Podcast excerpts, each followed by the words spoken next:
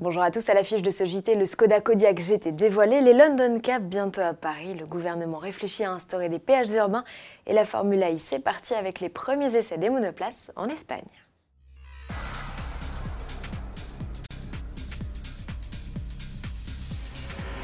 Skoda n'aura pas tardé à présenter son Kodiaq GT. Quelle est cette nouvelle déclinaison du baroudeur tchèque?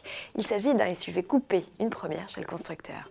6 cm plus court qu'un classique Kodiaq, il s'offre une ligne de toit plus fuyante pour davantage de sportivité. Skoda s'apprête à commercialiser ce Kodiaq GT, mais pas en France. Il le destine au marché chinois. Pour l'occasion, il sera proposé avec deux essences de 186 chevaux en version motrice et 220 chevaux en mode 4x4. Pour séduire la clientèle locale, il fera également le plein d'aide à la conduite et profitera d'un combiné d'instruments numériques. Il fera sa première apparition publique à Guangzhou le 16 novembre où il retrouvera à ses côtés le Kamiq, un petit SUV dédié aux Chinois lui aussi, et que l'on avait découvert dès le mois d'avril à Pékin. N'oublions pas que la Chine est le premier marché de Skoda, le constructeur y réalise une vente sur quatre. Les Black Cab, vous connaissez Ces taxis anglais reconnaissables à leur design si particulier et leurs robes noires font leur révolution. Fait non plus d'acier mais de profilé d'aluminium, ils ont troqué leur bon vieux mazout pour un bloc électrique avec prolongateur d'autonomie. De quoi revendiquer une autonomie de plus de 600 km et de faibles émissions. Plus légers, plus économiques, ils sont aussi plus modernes.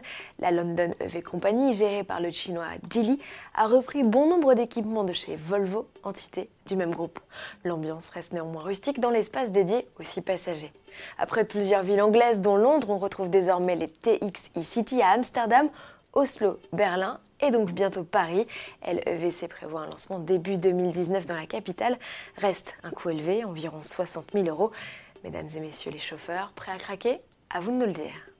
Péage urbain, le retour, le gouvernement français veut faciliter leur création dans les agglomérations de plus de 100 000 habitants selon le projet de loi d'orientation des mobilités dévoilé ce 17 octobre par le journal en ligne Contexte. Le texte officiel précise que les collectivités définiront les plages d'application des tarifs qui oscilleront pour un véhicule léger entre 2,50 euros et jusqu'à 5 euros pour les villes de plus de 500 000 habitants comme Paris, Lyon ou Marseille. Pas de péage physique à l'entrée des villes, mais un système d'abonnement en ligne. Le projet très détaillé prévoit également des tarifs réduits ou la gratuité pour certains usagers. Le projet de loi reporté à plusieurs reprises devrait être présenté début novembre.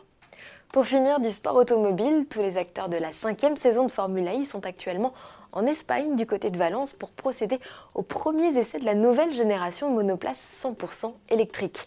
Reconnaissables à leur nouveau look, elles chaussent d'inédits pneus et renferment un nouveau moteur, une nouvelle boîte de vitesse et une nouvelle batterie.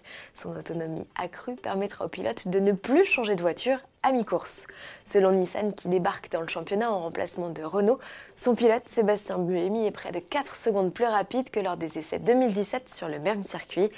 Le départ de la première course en ville sera donné le 15 décembre à Daria en Arabie Saoudite. Nissan n'est pas le seul petit nouveau du plateau, BMW fait aussi ses débuts. À demain.